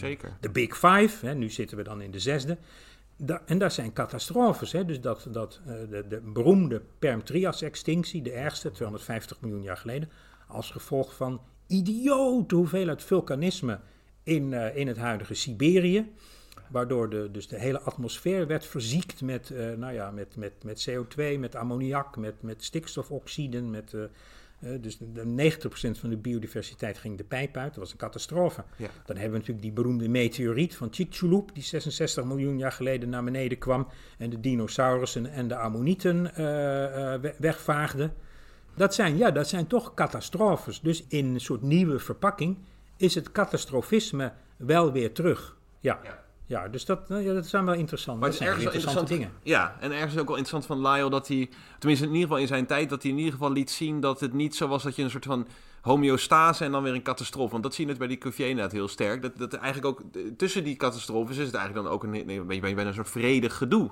Ja, um, ja, ja. Terwijl natuurlijk Lyle wel heel goed liet zien dat nee, geologische veranderingen zijn van alle tijden. Eh, ja. Uh, erosie stopt niet, uh, maar ook aardbevingen. En dat, en ja, dat gaat kon, maar door. Ja. En dat kon Darwin natuurlijk ook goed zien toen ja. hij in Chili uh, ja. was. Dat hij op een gegeven moment ziet inderdaad, dat volgens mij komt hij dan net na een aardbeving. Of in ieder geval, er is er een aardbeving. En dan ziet hij ook dat gewoon de kust is gewoon een meter gestegen. Ja. Um, en, en, en dat is natuurlijk wel een hele mooie bevestiging van dat, dat, dat Lyle wel gelijk heeft, dat geologische processen niet stoppen. Dat het niet zo is dat uh, dat, dat, dat maar altijd maar door blijft gaan, eigenlijk. Ja. ja. Maar ja. grappig dat die catastrofe eigenlijk weer terug is. Uh, ja, dat hij toch weer een soort van uh, gere een reboot heeft gekregen. Ja. Maar het is natuurlijk ook een goed punt, want er zijn natuurlijk enorme, zoals je al zei, net, enorme uitstervingsgolven geweest. Ja, en, en ook wel een soort van zondvloeden eigenlijk, hè, natuurlijk. Hè. Ja. Het, het, het Bijbelse zondvloedverhaal lijkt gebaseerd te zijn op het vollopen van de Zwarte Zee. Hè. Die, was, ja. die, was, die was los van de Middellandse Zee. Uh, dus de, de, de, waar, ja, waar, je nu de Dardanellen hebt, hè? Ja, ja. Uh, de bij, Bosporus, uh, daarbij de Bosporus en de Dardanellen. Dat was er niet. Dus de Zwarte Zee, die was los, die was grotendeels verdampt. De, zeespiegel stond echt heel veel lager dan nu. Dan krijg je op een bepaald moment krijg je een doorbraak. Niet op de plek van de huidige Dardanellen, maar iets ten zuiden ervan. Krijg je een doorbraak. En dan loopt dus letterlijk de Zwarte Zee vol. In no time. Loopt de Zwarte Zee vol. Dus iedereen die daar woonde, ja, die verzoop. Ja. Nou ja, iets vergelijkbaars heb je natuurlijk met Doggerland, hè, die tentoonstelling die hier ook eh, op Ja, dit moment ja, ja, zeker, as we speak zeker. in Leiden te zien is. Hè, dus dat, dat de Noordzee die volliep aan het eind van, de, van het Pleistoceen. De zeespiegel is 120 meter gestegen. De Noordzee lag droog. En er lag een heuvelland midden in de Noordzee, Doggerland. Dat werd een hele tijd een eiland. En het eiland dat werd kleiner, kleiner, kleiner, kleiner. En dat is nu dus onder de golven verdwenen. Ja, Eh, ja, de Doggersbank heet het dan nu. Ja. Eh, ja, dat is, het hoogste punt, uiteindelijk ja, ook een soort zondvloed. En op, op de geologische tijdschaal heb je het over een paar duizend jaar. ja. Dus dat is, dat is, dat is, dat een is, schijntje. dat is een oogwenken, dat is niks. Ja, dus dat is ook een soort van zondvloed. Dus misschien, en er hebben ongetwijfeld mensen op Doggerland gewoond. Ja, die hebben ook een soort zondvloedervaring gehad, waarschijnlijk wel. Ja, het is natuurlijk niet voor niks dat je in verschillende eh, mythes, dat, dat, dat, dat er verschillende mythes aanwijsbaar zijn waar dit, waar dit verhaal in Ja. terugkomt. Dat het, eh, je vindt het ook in, eh, in bijvoorbeeld de Gilgamesh, wat een hele gekke Ja. ontdekking was natuurlijk, dat Gilgamesh een, een zondvloed beschreef, die ook wordt beschreven later in, in het Oude Testament. Ja. Eh, terwijl er toch ook nog wel weer een tijd tussen zit. Dus het kan natuurlijk heel goed zijn dat die verhalen, dat die dat er gewoon als volksverhalen, dat over, over, over, overgrootopa, die wist nog van toen de Zwarte Zee vol, vol liep. Ja, ja, ja, zeker. Ehm, ja. ja, en gelukkig kon hij net ontsnappen of wat ook of zo. ja, ja, ja, ja. En dan hebben we een. Want hebben dan in, in- nu inderdaad dus die, die, die, hoorn, eh, die hoornpit, eh, de, de mammoet. En dan vind ik ook wel heel erg leuk om toch even stil te staan bij ja, wat jij dan ook terecht noemt de Leidse Piet. Eh, Oh, de- ja. van eh, van eh, meneer Eu- Eugène Dubois. ja, de Piet. Ja, Zo heet hij, dat is de bijnaam. dat is zijn bijnaam. Ja, Ja. ja. Volledig heet hij, of heette, ja, heet, Hij-? Ja, Pithecanthropus erectus. Dat is, eh, dat Ja. is de, de oermens. Die in 18, eh, moet ik me niet, eh, 1891 is die, als het goed is, ja, 1831 hè, is die gevonden door Eugène Dubois op. Java. Ja, ja, Triniel. op Java. En dat, het, het origineel ligt hier in Naturalis. In een soort in, in, in de tentoonstelling. Ja, Ja. ja. Althans, in de schedel, schedel, schedelkap van de oermens. Dat ding is door Dubois gevonden. Nou, dat is een heel verhaal natuurlijk. Ja, ja. Ehm, Misschien goed om en- even, en- en- wie is Dubois inderdaad? nou ja, Dubois was een, eh, een, een Limburger. Hij is geboren in IJsden, heeft geneeskunde gestudeerd. Eh, had het idee opgevat. En hij is in Limburg opgegroeid tussen de fossielen natuurlijk ook van het Maastrichtje en de, en, en de Ja. Eschigroef en, en Belemnieten, Ammonieten enzovoort. Pietersberg enzovoort. Dus hij zat helemaal tussen de fossielen al daar. Maar hij had op een of andere manier had hij het in zijn hoofd gezet om op zoek te willen gaan naar de oermens. En hij be- had bedacht dat de, de mensheid is ontstaan in, eh, in Azië. Daar heb je nu nog, eh, weet je die dingen, orang-oetans zitten. Ja, ja. Mensheid moet in Azië zijn ontstaan. Er wordt nu iets anders over gedacht, maar goed. En nu ben je out of Africa inderdaad. ja, maar ja, dat was destijds was out of Asia. Dat was eigenlijk Ja. gangbaar. Ja, Beth Thoreau Ja. zie je natuurlijk ook. Ja, dus hij, hij, hij wilde naar, naar, naar Indonesië om daar naar de oermens te gaan zoeken. Nou, hoe kom je in Indonesië? Ik bedoel, als je een verzoek indient om eh, bij de, de Nederlandse overheid om eh, naar, de, naar Indonesië, of Nederlands-Indië moet ik eigenlijk zeggen natuurlijk in die tijd, te gaan om oermensen te zoeken, dan wijst iedereen naar, hun- naar zijn voorhoofd. Maar hij is toen als eh, legerarts hij in het leger, het, het, het Nederlands-Indisch leger, is hij naar Indonesië gegaan. Hij heeft eerst even een tijdje op Sumatra rondgelopen, daar in grotten gekeken. Toen is hij op Java verzeild geraakt. En, en ja, het moet een krankzinnige toevalstreffer geweest zijn. Maar uiteindelijk is hij in, in, in Triniel, bij een dorpje Triniel, aan de oever van de Solo-rivier, is hij gaan graven. Ja. En daar heeft hij een ongelooflijk hoeveelheid botten gevonden, maar ook een paar menselijke overblijfselen. Een kies, een schedelkap en wat botten. En Waaronder een dijbeen. Ja, ja, ja. ja. Toen had hij al snel in de gaten aan de hand van die schedelkap, dat is iets heel anders, dat is iets primitiefs, dat is een oermens. en hij heeft dat eerst, in zijn aantekeningen heeft hij dat beschreven als Anthropopithecus. En dat betekent mensaap. Anthropos is mens, Ja. Pithecus is aap. Mensaap. Erectus, namelijk rechtoplopend. Hij zag aan dat dijbeen dat deze mensaap of aapmens rechtop liep. ja. Dus Anthropopithecus erectus. Vervolgens heeft hij dat in zijn aantekeningen doorgestreept. Dus daar moet een, een, een soort, eh, een soort gedachte, bijna een paradigm shift in zijn hoofd hebben plaatsgevonden. Nee, dit is geen mens-aap, dit is een aap-mens. Dus hij heeft van Anthropopithecus Pithecanthropus gemaakt. Letterlijk dus eh, Omgekeerd. Ja. Omgekeerd, hè? Ja. dus aapmens, rechtoplopende aapmens. Nou, inmiddels is, is, is het geslacht Pithecanthropus ondergebracht als een synoniem in het geslacht homo. Wij zijn Homo sapiens. Ja. Dus dat is, het is nu Homo erectus. Maar dat Pithecanthropus, eh, dat is gewoon, eh, ja, dat is natuurlijk afgekort tot Piet. Ja. Dus hij heeft nog Ja. steeds de bijnaam de Piet, de Leidse Piet. Ja. En eh, ja, die is, is hier in Naturalis, kan iedereen gaan bekijken. En, en je, zegt dan inderdaad van eh, hij ging op zoek naar een oermens, maar daar speelt volgens mij ook het idee in dat hij niet alleen op zoek ging specifiek naar een oermens. De, de Neandertaler was natuurlijk kort daarvoor, nou ja, een aantal decennia daarvoor was de Neandertaler gevonden.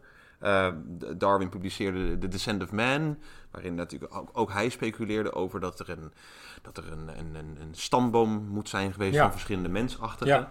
En hij, ging, hij, hij gebruikte ook, of tenminste een missing link. Dat is eigenlijk denk ik misschien wel een belangrijk eh, begrip. Hij ging op zoek naar een missing link. Ja, Eh, ja, hij publiceerde, in die tijd publiceerde men nog over het algemeen in het Duits. Dat, dat is natuurlijk na ja, 1945 ja, ja, is dat is een veel enigszins in- mooier woord in onbruik eh, geraakt. Tegenwoordig publiceren we bij voorkeur alles in het Engels. Ja, ja, ja. ja, ja. Maar we moeten zeker de Duitse noemen. ja, Menschen- menschenähnliche Übergangsvorm. Dus een mensachtige overgangsvorm. Ja, Ja, men, men, men zocht natuurlijk naar missing links, hè, zoals dat heet. Ja, die Ja. term wordt nog wel gebruikt. Ik heb er een ongelofelijke hekel aan. Ja. Want iedere missing link die je vindt, roept twee nieuwe missing links op. ja, ja, je krijgt altijd een soort, Ja. hyd- je krijgt een soort hydra-effect. Ja, nou ja, ja, ja, ja, precies. Eh, e- Even, als je soort, eh, soort hebt, eh, soort, eh, laat ik zeggen, als je even van getalletjes uitgaat, soort 8 en soort 10, daar moet iets tussen zitten. Dat is dan soort 9. Ja. Maar dan moet tussen eh, soort 8 en soort 9 moet ook weer iets zitten. Dat is dan soort 8,5.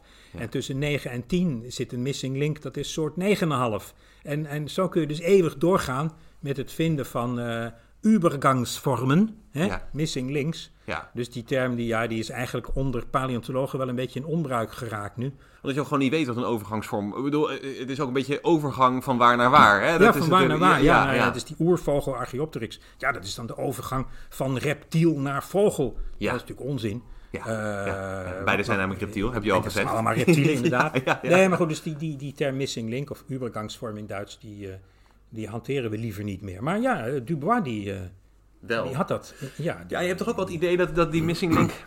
Het is, het is op een bepaalde manier heel gek om inderdaad ook van een link te spreken, of een schakel, of een, of een overgangsvorm. Inderdaad, alsof je van A naar B al gaat, alsof dat ook al van tevoren vaststaat. Maar het hielp natuurlijk wel met een soort gedachte van... Ja, die God, is een, eh, God heeft niet elke soort exact zo geschapen zoals die geschapen is. Of Nee. Dat, nee. dat, dat je inderdaad, of, of, of je nu een vogelbekdier neemt, of nou ja, bij, planten kan je trouwens ook voorbeelden eh, op, opnoemen, die, door- door Darwin werden gezien als een soort missing links. Het is natuurlijk wel apart dat, dat je heel erg kenmerkende kwaliteiten eigenlijk van twee groepen die normaal duidelijk van elkaar gescheiden werden, op een Linnaeuse manier, dat, je die, dat die min of meer samen leken te komen in een fossiel. Dat is natuurlijk op een bepaalde manier wel een interessante gedachte. Ja, sowieso is het hele soortbegrip is natuurlijk moeilijk. Er zijn bibliotheken Ja. volgeschreven over het soortbegrip. Wat is, wat is een soort? nou, biologen die hanteren eh, een, een, een, een relatief eenvoudig, hoewel het ook lang niet altijd werkt hoor. Soortbegrip, dat zijn dus dat is een, een, een, groep individuele eh, eh, eh, dieren of planten Ja. die onderling vruchtbare nakomelingen kunnen krijgen. Hè? Dus al- alle koolmezen van de wereld, die kunnen het met koolmezen van de wereld doen en dan komen er weer nieuwe koolmeesjes en dat gaat maar door. En dat geldt voor soorten überhaupt. Nou, dat werkt natuurlijk niet altijd, want je kunt hybrides krijgen en die zijn ook soms kunnen die weer nakomelingen Ja. krijgen, lang niet altijd. Denk even aan de muilezel, maar vaak ook wel. Hè? dus ja, hybridisatie treedt op. Maar voor paleontologen is dat natuurlijk lastig, want fossielen krijgen geen nakomelingen meer. Ja, Dat, dat, dat, hè, die planten zich niet meer voor. Die zijn, die zijn zo dood als een, als een as dead as a dodo. Dus Ja, die, die krijgen... Dus dat biologische soort begrip bij fossielen werkt niet. Dus paleontologen die hanteren meestal een morfologisch soort begrip. Hè? Dan heb je een hele groep fossiele schelpen of botten of kiezen of whatever... eh, die er min of meer hetzelfde uitzien. Dan kun je dus gewoon meten. Hè? Hoe, hoe, hoe dik, hoe breed, hoe lang, hoe hoog... eh, eh, hoeveel kamertjes een ammoniet heeft of hoeveel kamertjes een foraminifer heeft. Nou, je kunt de meest gekke dingen verzinnen, maar dat zijn dus morfologische begrippen. ja. En binnen een bepaalde range, een afwijking van plus 10% of min 10%, noem je het dan één soort. Als je een, als je een, een, een, een, een, kies vindt van een, eh, van een, van een nijlpaard die eh 5 centimeter lang is en je vindt een, op Cyprus een kiesje van een nijlpaardje wat eh anderhalve centimeter lang is, dan is dat ver buiten die 10% marge, dus dan noem je dat een andere soort. Ja, ja, ja, ja. Maar goed, Je moet Want dan krijg je nog. de- de- ja, en maar goed, die zijn ook allemaal uiteindelijk uit elkaar ontstaan. Hè? Dus, maar zoals Richard Dawkins dat op een bepaald moment zo mooi schrijft: er is nooit een ouder paar, mannetje, vrouwtje, Homo erectus geweest, die een kind kregen wat zomaar Homo sapiens was. Ja, nee, precies. Dus als je, wij, jij en ik, eh, horen allebei tot Homo sapiens. De opa van Norbert Peters was een Homo sapiens. En de opa van Jelle Reumer ook. Maar als je eh, een paar duizend generaties teruggaat in de tijd.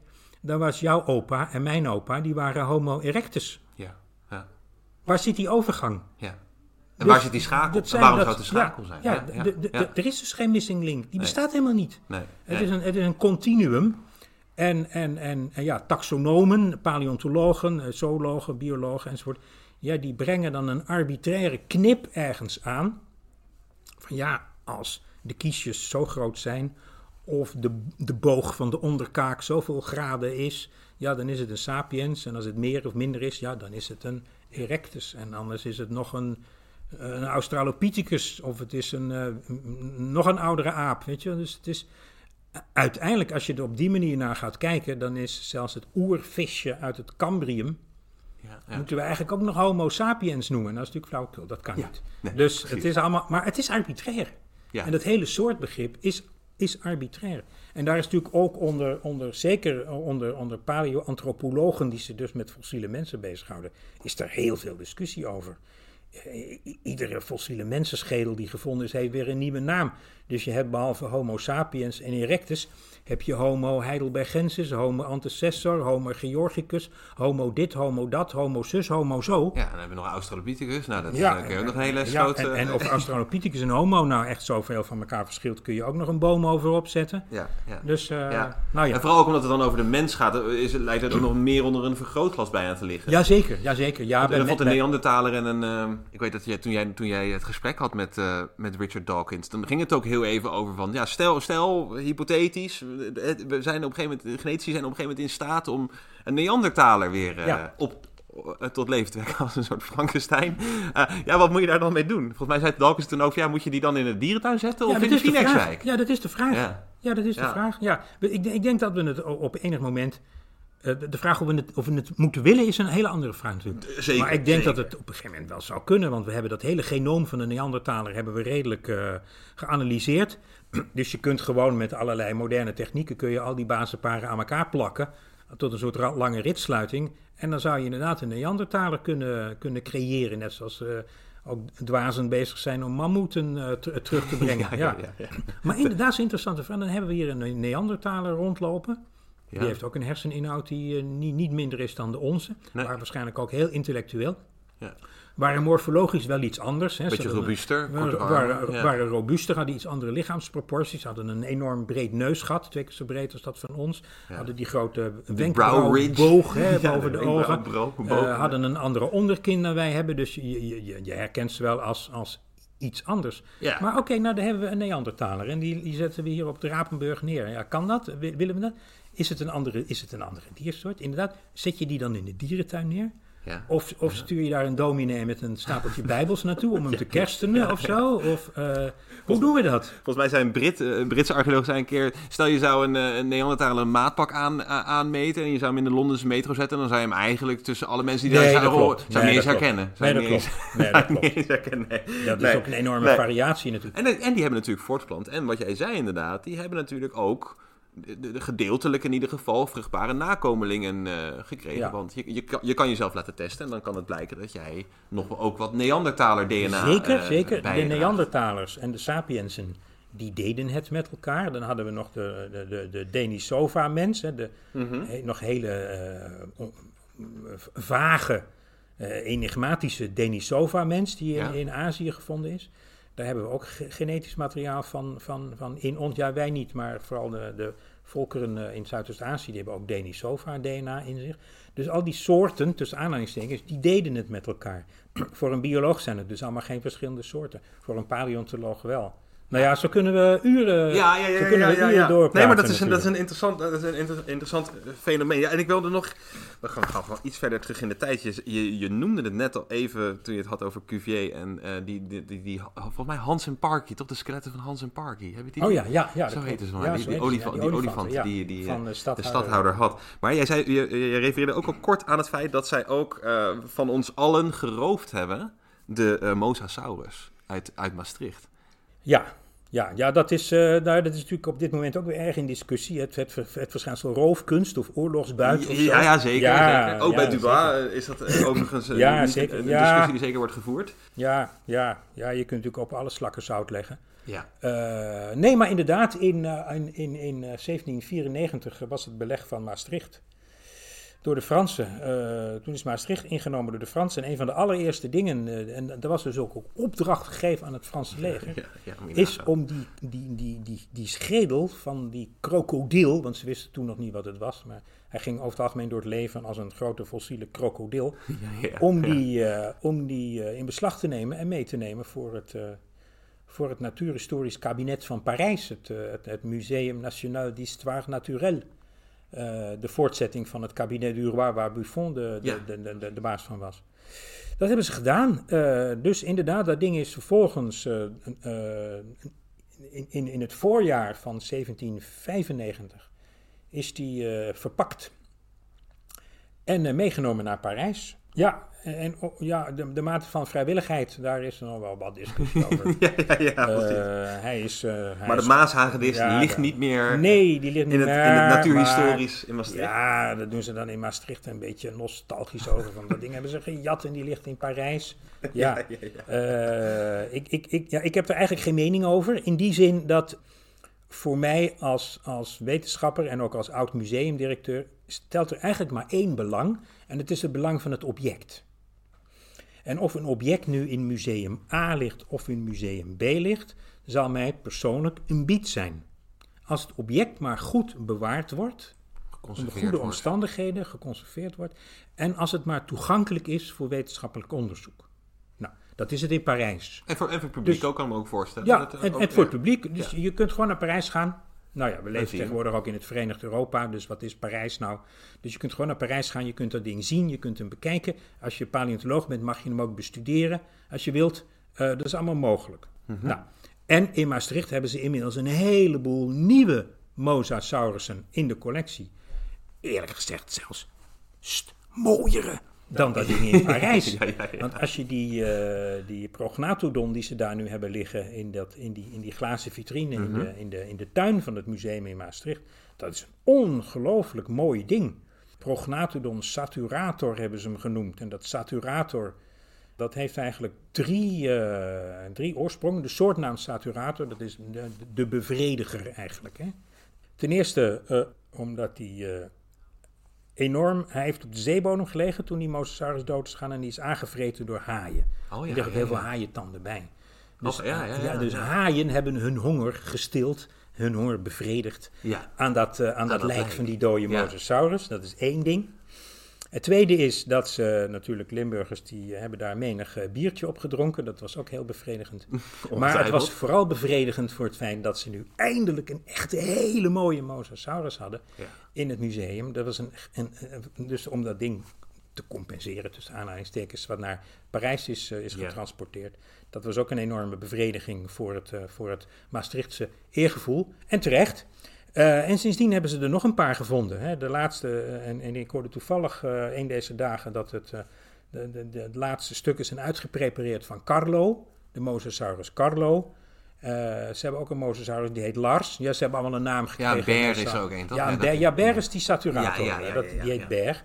En, en, ze hebben er dus nu een heel stel. En die zijn, die zijn prachtig. En daar wordt even onderzoek naar gedaan. Ja. En, dus wat dat betreft. En bij de Mosasaurus, wat moeten we dan... eh, eh, waar, waar zitten we ongeveer in de tijd dan? En, en waarom ook... Waarom Maastricht? Waarom is dat, zo'n, waarom is dat een rijke... De, de, de, de eerste mo Mosasaurus die gevonden was. eh, ik, ik, heb een, ik heb een geheugen als een gekookte bloemkool. Volgens mij is dat in 1766, maar hou me er even, eh, hang me er niet aan op. Die is gevonden en die ligt in het Tijdersmuseum. Dat is de eerste die gevonden is.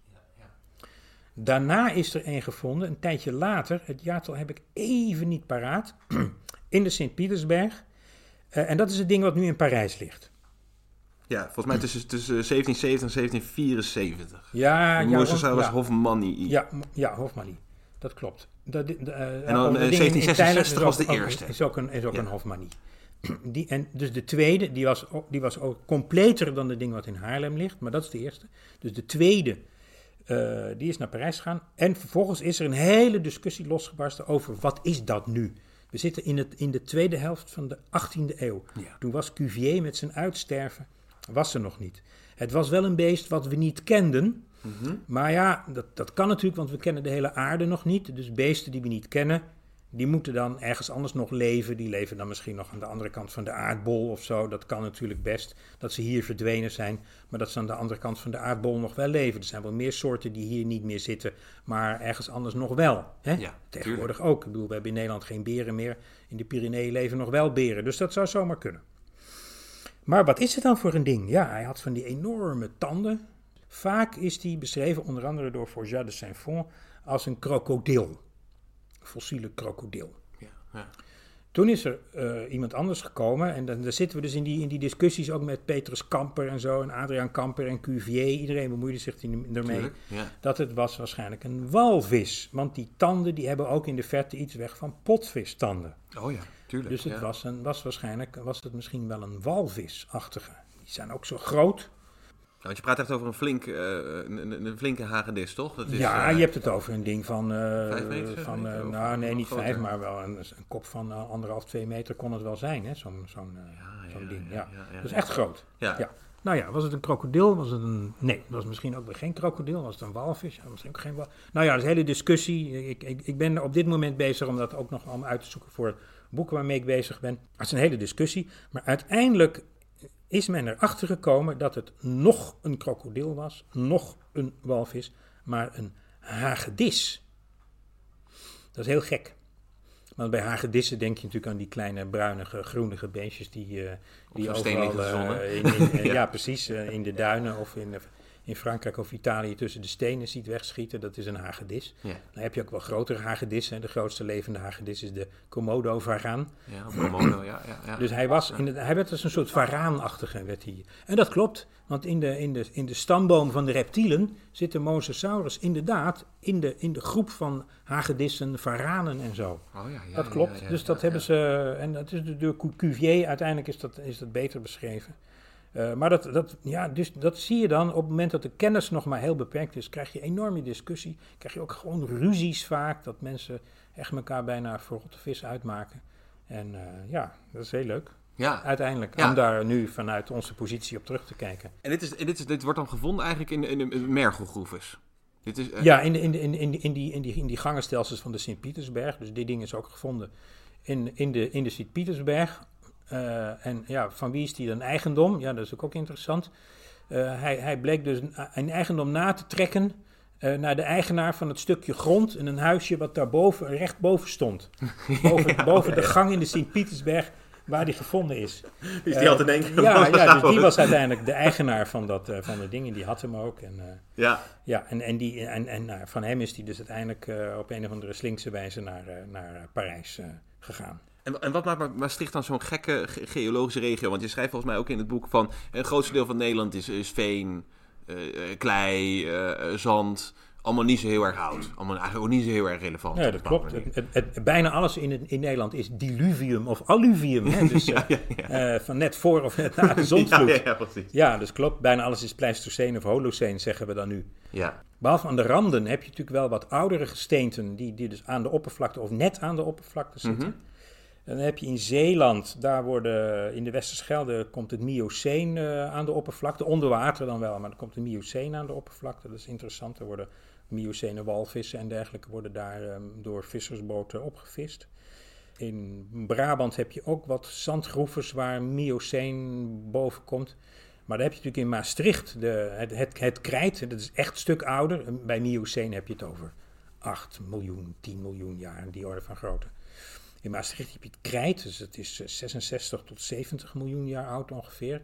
Ja, dus het is dat wat dan over het algemeen mergel wordt genoemd, wat geen mergel is, maar kalk. Dus die NC-groeven en, en wat andere groeves. Hè. Je hebt de groeven Curves en je hebt nog over de grens met België heb ook allemaal nog groeves. Ja, ja. Uit het krijt, dus dan heb je het inderdaad over 66 tot ongeveer 70 miljoen jaar.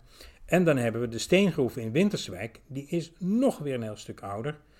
Daar hebben we een laag bovenin zitten, die is pak een beet ongeveer 201, 202, 203 miljoen jaar oud. Ja, dat is- dat is En de rest van de steengroeven, dus dat, dat grijze gesteente wat wordt fijn gemalen in de fabriek daar eh, om in het asfalt eh, te worden verwerkt, dat is uit het vroege, uit het vroege trias en dat is ongeveer 245, 247 miljoen jaar oud. Maar dan zit je dus echt aan de grenzen van, eh, van Nederland, want de rest is allemaal eh, dat Noordzeebekken wat is opgevuld met Tuurlijk. ja, met riviersedimenten. Hè? Ja. Dus allemaal zand en grind. Ja, ja. Wat met de Schelde, de Maas, de Rijn en de Elbe en de Eridanos heeft meegekomen. waar- waarom Napoleon toch ook dacht dat hij Nederland kon inne- innemen, want dat is eigenlijk allemaal sediment uit de Alpen.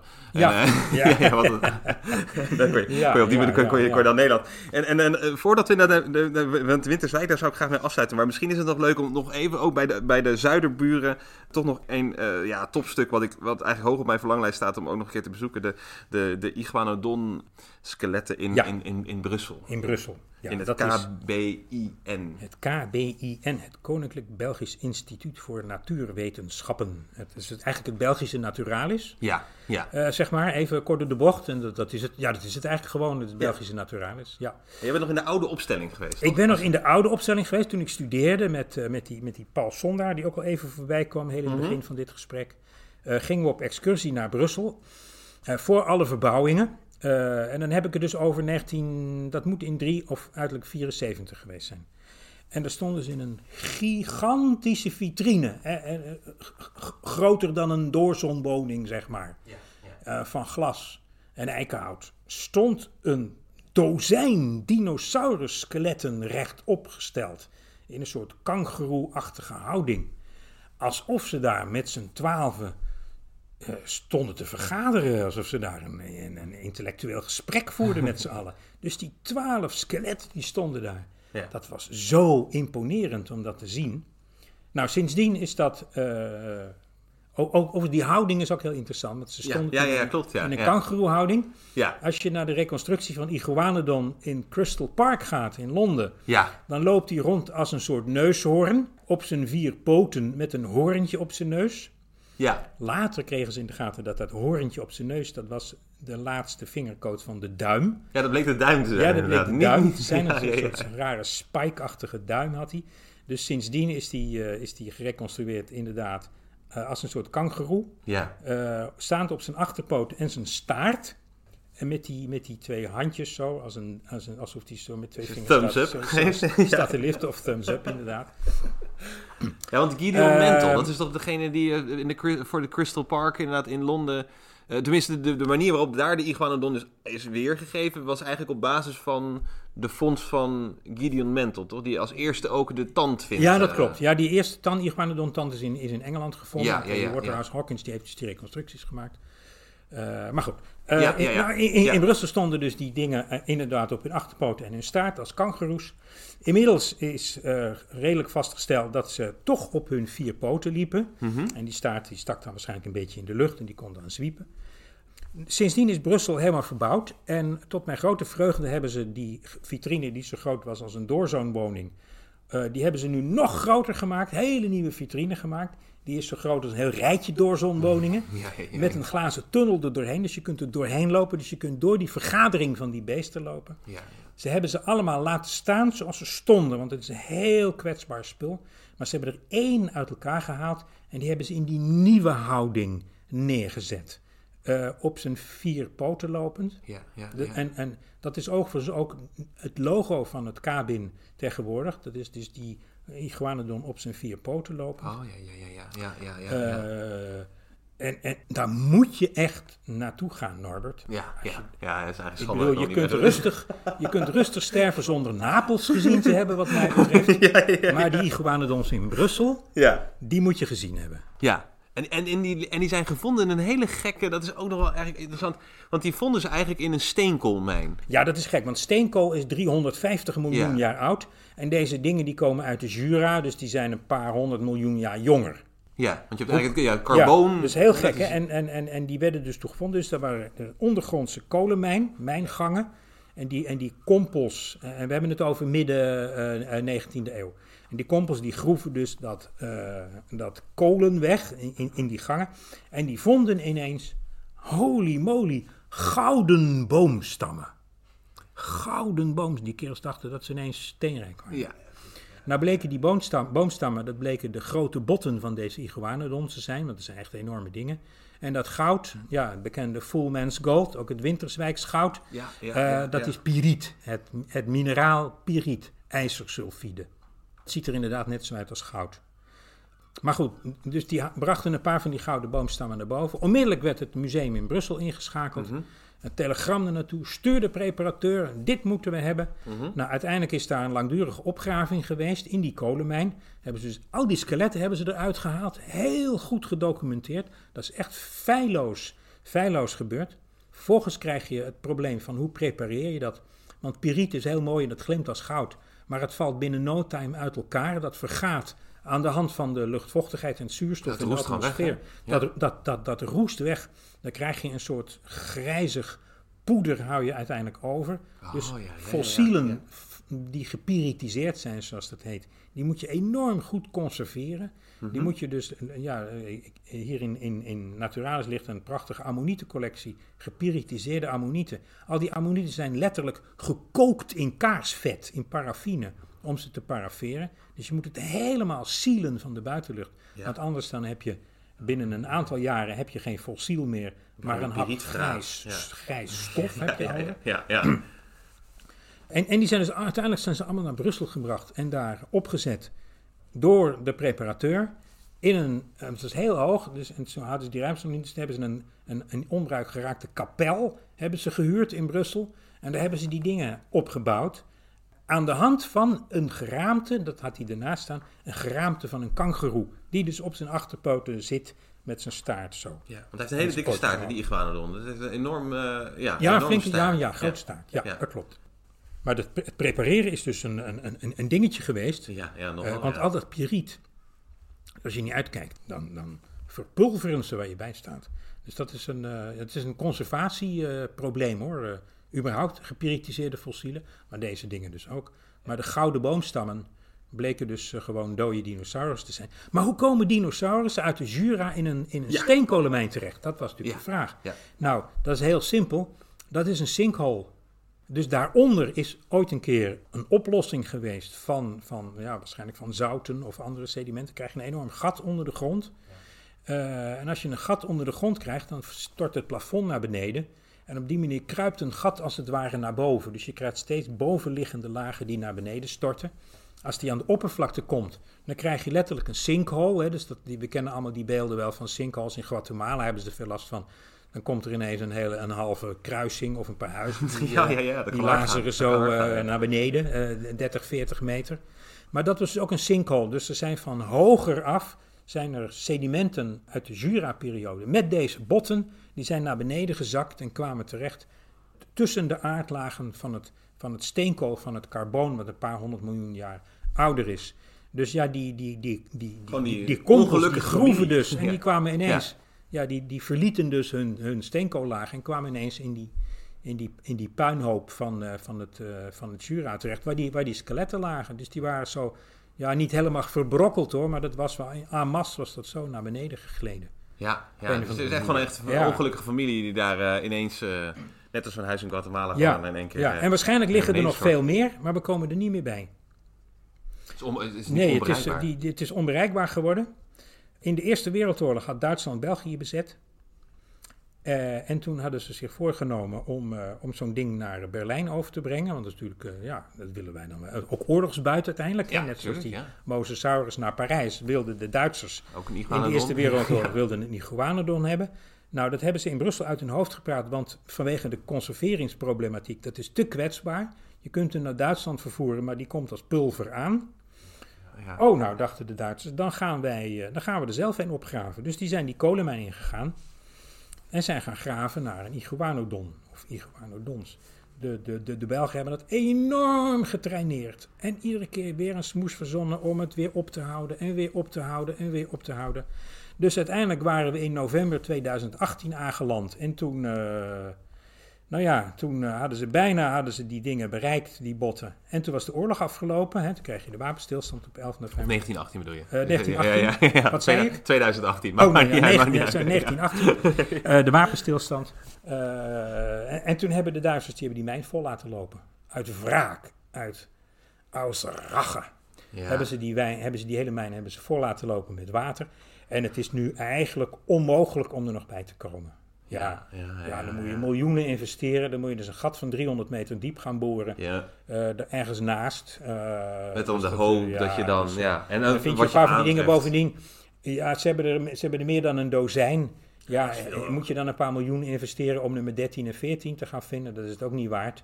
Dus ja, maar goed. Er liggen er waarschijnlijk nog een heleboel onder de weilanden en het dorpje Bernissar Ja. in Henegouwen, Zuid-België.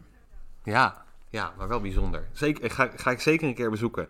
En, en we- je noemde net inderdaad al even de, de, de, de Winterswijkse steengroeven. Want daar heb jij, eh, wat ook al, wat je ook al, je noemt het ook de mozaïekvloer van Nederland. Ja, Eh, dat is de hele Achterhoek. dat is ja. eigenlijk de, oh, dat is de hele achterhoek. Ja, de is hele. Achterhoek is een mozaïekvloer. Want in de hele Achterhoek, daar is enorm veel tectoniek geweest. Daar, daar- zijn ook fossiele sinkholes aangetroffen. Zelfs in de steengroeven hebben we ooit nog een fossiele sinkhole aangetroffen. Daar is enorm veel tectoniek geweest. Mhm. Eh, dat heeft voor een, voor een groot deel te maken met de daaronder liggende zoutlagen. Die, eh, die heel vloeibaar zijn. Hè. Zout, zout, is, zout is een soort dikke stroop eigenlijk. En, en dan krijg je dus dat er, ja, je krijgt, zout kan omhoog worden geperst. Maar er kunnen ook oplossingsgaten zijn waardoor je sinkholes krijgt. Sowieso aardbevingen, eh, van alles. Dus de hele Achterhoek moet ik zeggen. Maar het, het meest oostelijke stuk Achterhoek is Winterswijk. En daar kun je eh, eh, sedimenten uit het, uit het Trias aan het oppervlak, bijna aan het oppervlak vinden. Sedimenten uit Jura, sedimenten uit het Krijt, sedimenten uit het Mioceen, sedimenten uit het Oligoceen, sedimenten uit de ijstijden. Je kunt er alles vinden. Dat is echt een, een, een, inderdaad een mozaïekvloer met allerlei soorten sedimenten die net aan of net iets onder, tegenwoordig is natuurlijk alles met een bodem bedekt. Ja, je moet vaak Ja, een gat van een paar meter graven, maar dan kom je daar. Ja. Dat is echt heel bijzonder. Ja, want je zegt dat dat je, dat je in de buurt van een kapel of een kerk of zo heb je dan in een straal van 8 kilometer omheen heb je dus al deze verschillende Ja. aardlagen Ja. die, eh, die, die, samenkomen. Dat En je hebt zelf ook veel opgegraven in, in, in Winterswijk. Je hebt ook zelfs een, een, een, een boek erover geschreven. Oh, Ja. Een, een gids over de fossielen die ja gids gevonden. over de steengroeven, eh, fossiele gids over de steengroeven van Winterswijk, heb ik, eh, is vorig jaar gepubliceerd. En ik zit daar inderdaad eh, met, met, met, met grote regelmaat. Eh, in principe heb ik zomers ook een veldwerkcampagne met studenten. Ja, dat is in 2020 en 2021 kon dat niet doorgaan vanwege de ellende met, eh, met, met COVID natuurlijk, Ja. met corona. Maar volgend jaar hoop ik er weer te zitten. En ja, het is een enorm groot gat in de grond. Je kunt het heel lelijk vinden, dat is het misschien ook wel. Maar als dat gat er niet was, dan hadden we al die fossielen niet. En er worden echt heel veel nieuwe soorten voor de wetenschap ook nog steeds gevonden.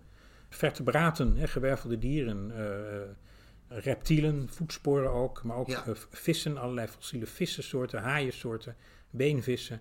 Maar ook insecten, eh, kreefjes, garnaaltjes, eh, al dat soort dingen wordt, er daar, eh, wordt, daar, wordt daar gevonden. En we zijn op dit moment bezig, dat is een, een ding van de laatste jaren, de, de toplaag van de groeven, net onder de keileem van het Pleisterceen. Mhm. De toplaag, daar zit nog een, een stuk boven trias. En, en een beetje viezig, f- vlekerig, eh, hoe noem je dat, eh, schilferig, zwart, heel erg kleihoudend en zeer pirietrijk gesteente. Ja. Wat stikt van de haaientandjes en, en vissentandjes. En ook nog wel wat andere botresten. Daar worden ook nog insectenresten gevonden, ook Oh, ja. keverschildjes en zo. Eh, waarschijnlijk, als het lukt, gaan we volgend jaar, dus in 2022, ga ik daar met studenten en, en, en, en wat staf, ga ik daarin zitten, zitten werken. ja. Maar het is een ongelooflijke rijkdom aan uitgestorven biodiversiteit die je daar vindt. En waarom is die groeven met name interessant en belangrijk? Even afgezien het feit, van het feit dat het de enige triasgroeven hè, met spul van die ouderdom in heel Nederland is. Ja. Hebben we verder niet. Als je naar Duitsland gaat of Polen, heb je natuurlijk, en, en Zwitserland heb je wel andere groeven met trias Ja, eh, fossielen. ja, maar dit is de enige in Nederland. Maar waarom is die met name interessant?